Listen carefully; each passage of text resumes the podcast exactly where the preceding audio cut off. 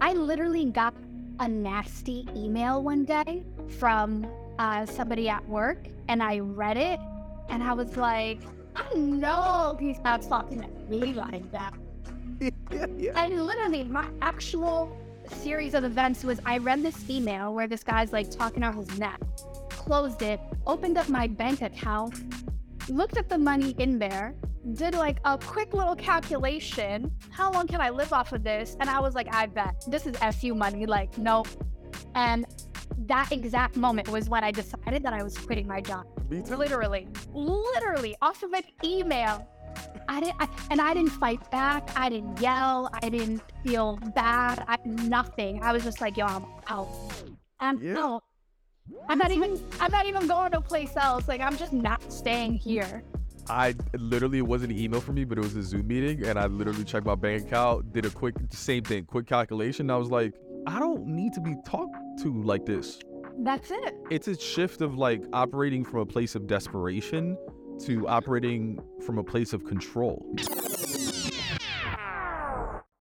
Dímelo, dímelo, what is good, mi gente? Welcome to another episode of the Quien Tú Eres podcast brought to you by Plural. You already know it's your boy Pabel, and we got the homie Hello, hello, Samara checking in. And this week, we are talking about financial literacy because if you didn't know, now you know. April is a financial literacy month. But let's start off with what the hell does that even mean? So, financial literacy, according to Investopedia, financial literacy is the ability to understand and effectively use various financial skills, including personal finance management, budgeting, and investing. Long story short, it literally just is how educated you are when it comes to your relationship with money. Plain and simple. When did you start feeling educated with money? So I thought I was educated with money pretty much my whole life, um, because I was a really good saver. Me too. Like I I knew how to save money. And so because I knew how to save money, I felt like I was really good with money.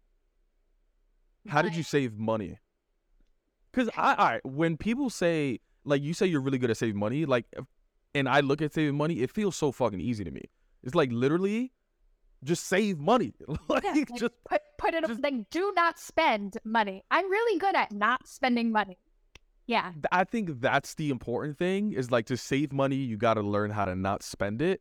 Mm-hmm. And I don't know about you, but the way that I like became really good at spending money is that I had to get comfortable with like myself and tell myself to like stop spending money on dumb shit. Like when I tell you, I was yo, I had so many fake Gucci and Prada shoes growing up.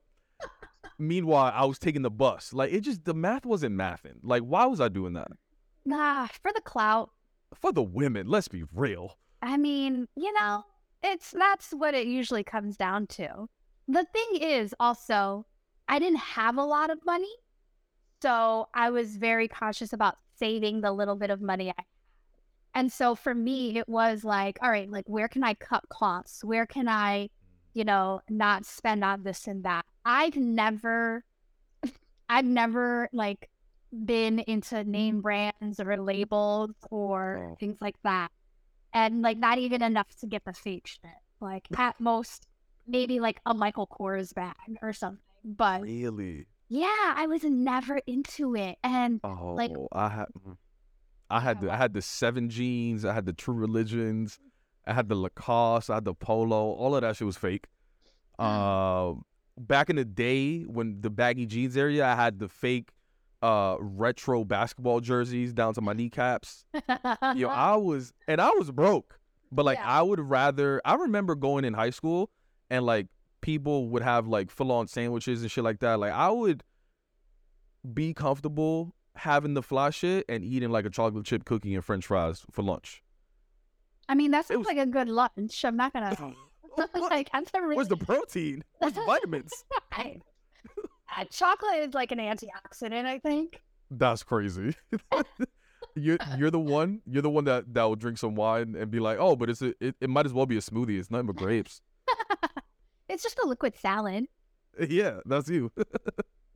Nah, I, I mean, I think I did go through an era where I had like a couple like J Lo and Baby Phat items. oh, the Baby Phat. Yeah, yeah.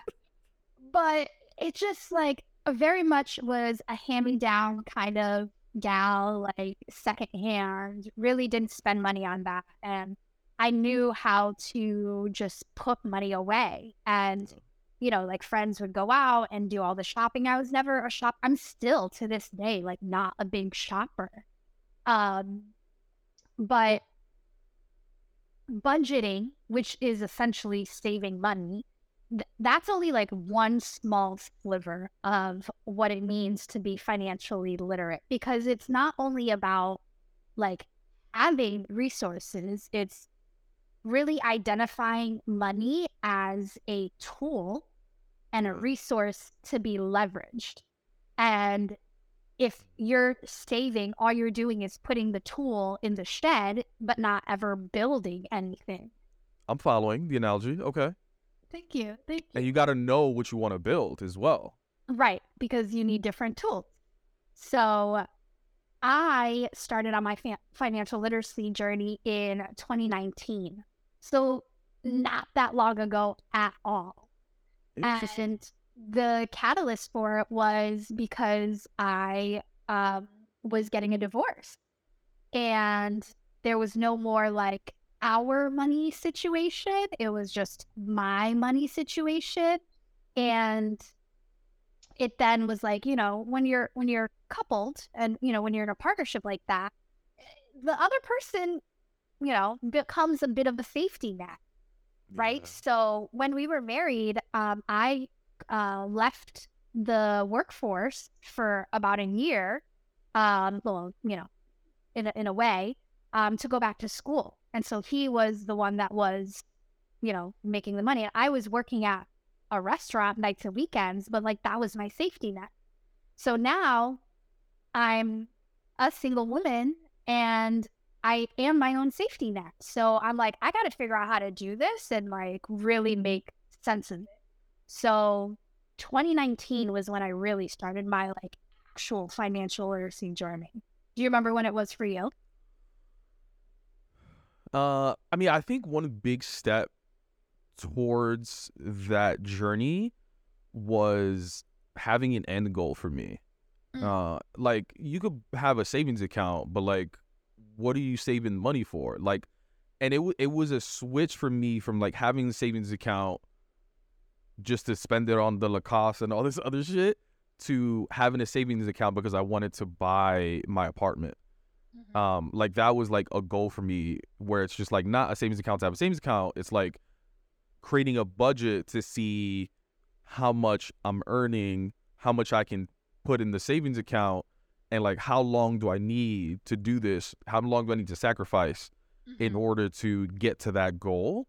Yeah. I think that was the start of it. So when you said budget, like my ears perked up because I also talked to my friends and they kind of just do it all in their head. Like they don't have like I know where every fucking dollar was gonna go when I was mm-hmm. getting a paycheck. You know what I mean? Yeah. Because and and eventually I got to that. I, I feel like a lot of people like miss that that goal as well, like what they're sort of like building towards. Yeah, I mean that's like anything in life. Why are you doing what you're doing?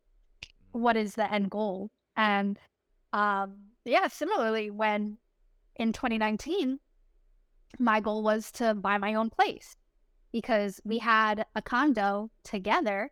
We're like, well, I need my own spot. And like renting was not that's not what I, I like I, I was a homeowner. Why am I not gonna not be a homeowner now? So figuring out, okay, like how do I do this on my own was the big push for me. And I really like started reading and listening to podcasts. Um, shout out to Earn Your Leisure, really kicked it all off. And I got super immersed. I became a member in like their group and it was all about all types of strategies, if you would, on how to deploy your money, which is how to invest it. So for me, real estate was the number one goal, but there are so many other vehicles. The second thing was the stock market and investing in stocks. And I learned about that because to me, prior to that, I looked at it as gambling Yeah. because nobody that I knew, nobody in my family, right? Like my parents came here and their their job, their mission was just get a good job, you know, a good job for them and and be able to have a place to live. But they have no idea how the stock market works, how, you know, any of that. They they didn't have the kind of jobs that had retirement funds or, or pension plans. So um I never had that vocabulary even. Like 401k, it's embarrassing, but like I had access to start building a 401k by the time I was 21. I worked at a hospital and they had a matching program that I didn't I didn't know what that meant. And so I was like, "Oh, they're taking money from my paycheck? Nah, like they're good." Yeah, yeah, yeah. Oh my gosh. I look back now and I'm like, "Girl, ah, well, that that's interesting to think about from like exposure to like terms. I actually think I heard about. Now that I'm thinking about it, I feel like I've heard about a lot of these terms like really early on. Mm. Um, my mom, in fact, she's, yo, she's obsessed with money, and I think that's where I get it from.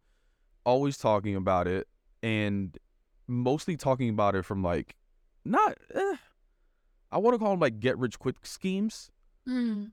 but she's often talking about investing. In fact, like within my family, there's always this idea, and I think this happens with a lot of immigrants, of like buying property, but not in the U.S., back in their homeland. Mm. So, like, my grandfather had a property in DR.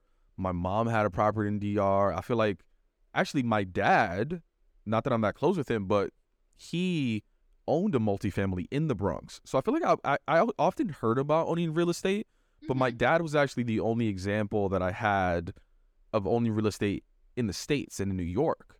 Mm. So I feel like I had the idea ingrained in me of like always own property or like eventually that's just like the thing to do. And even the 401k, like I had a 401k first job out of college type of shit. But I think the biggest thing for me was that savings account though. Um and I think it's a step that like my mom, she thinks about all these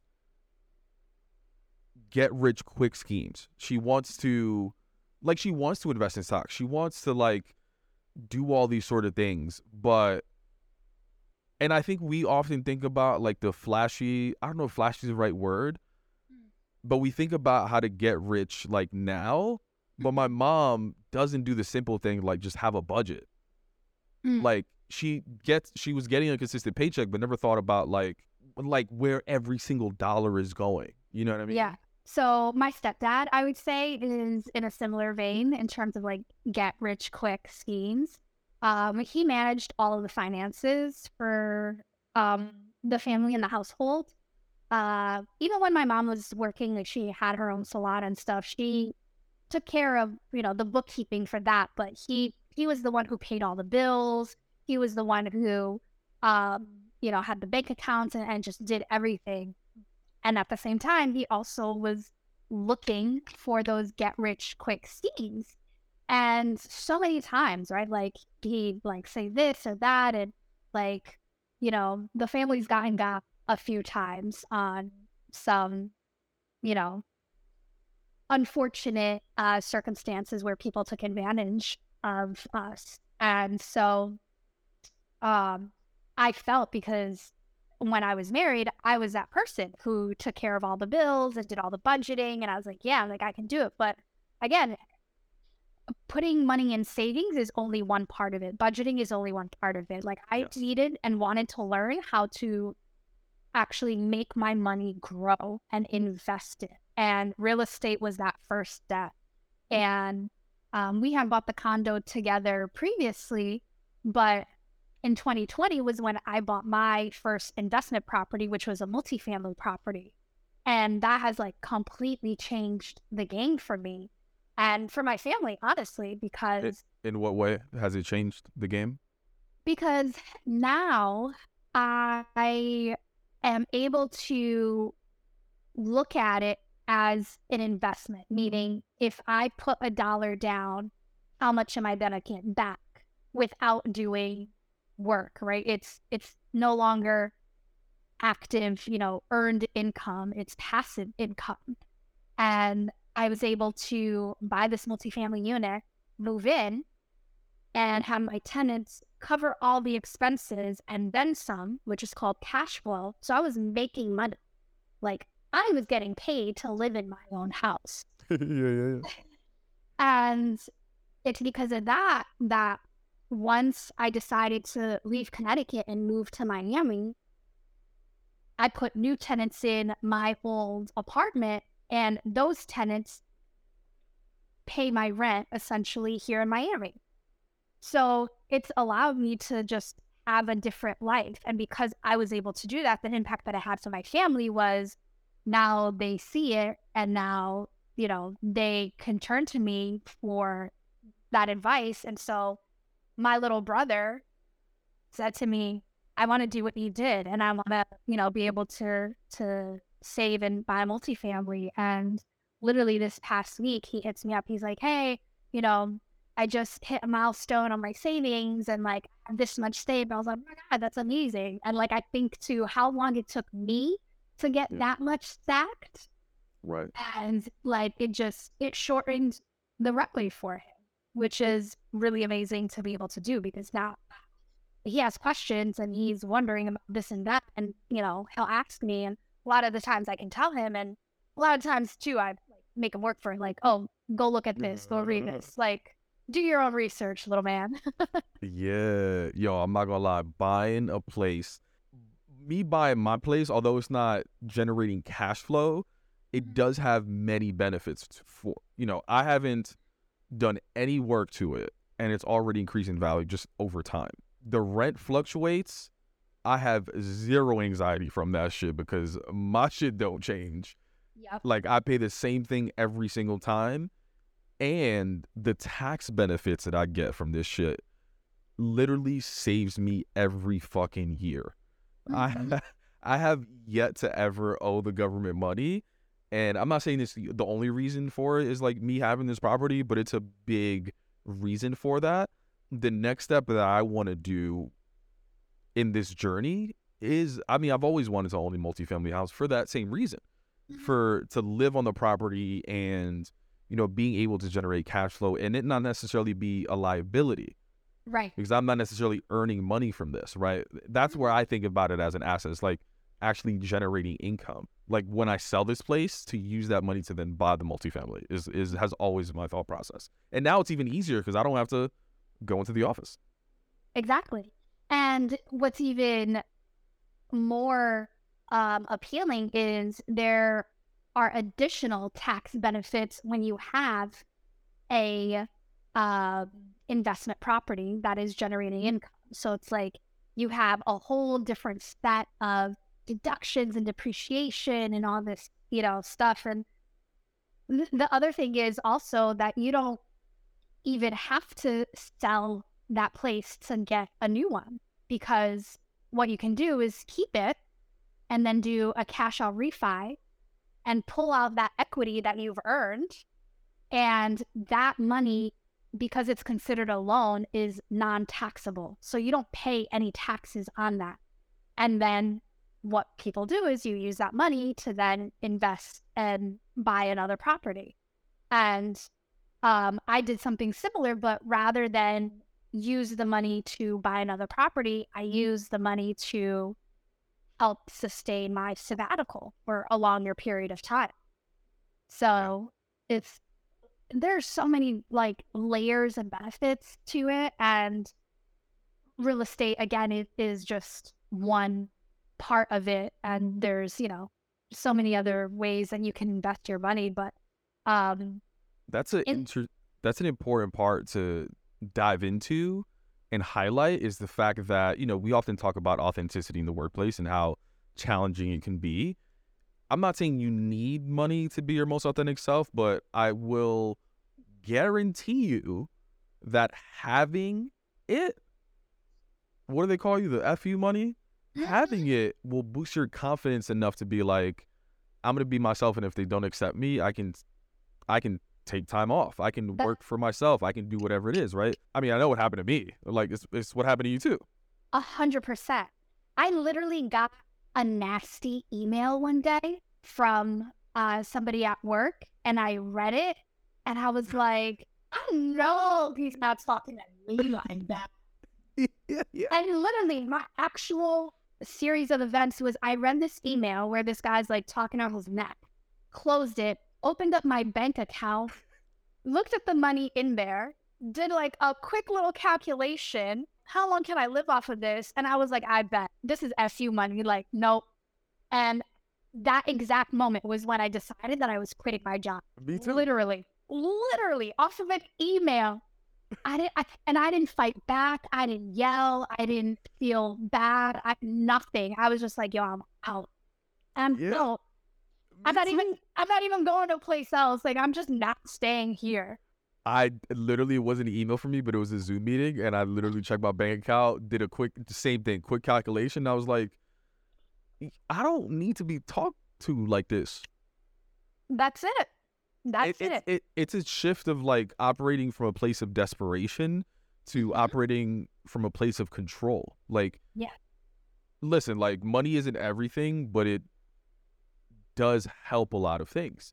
It provides, like, for me, what I like, I just see money as freedom, freedom to Yeah. make decisions for myself versus people having the ability to make decisions for me because I'm operating from a place of desperation.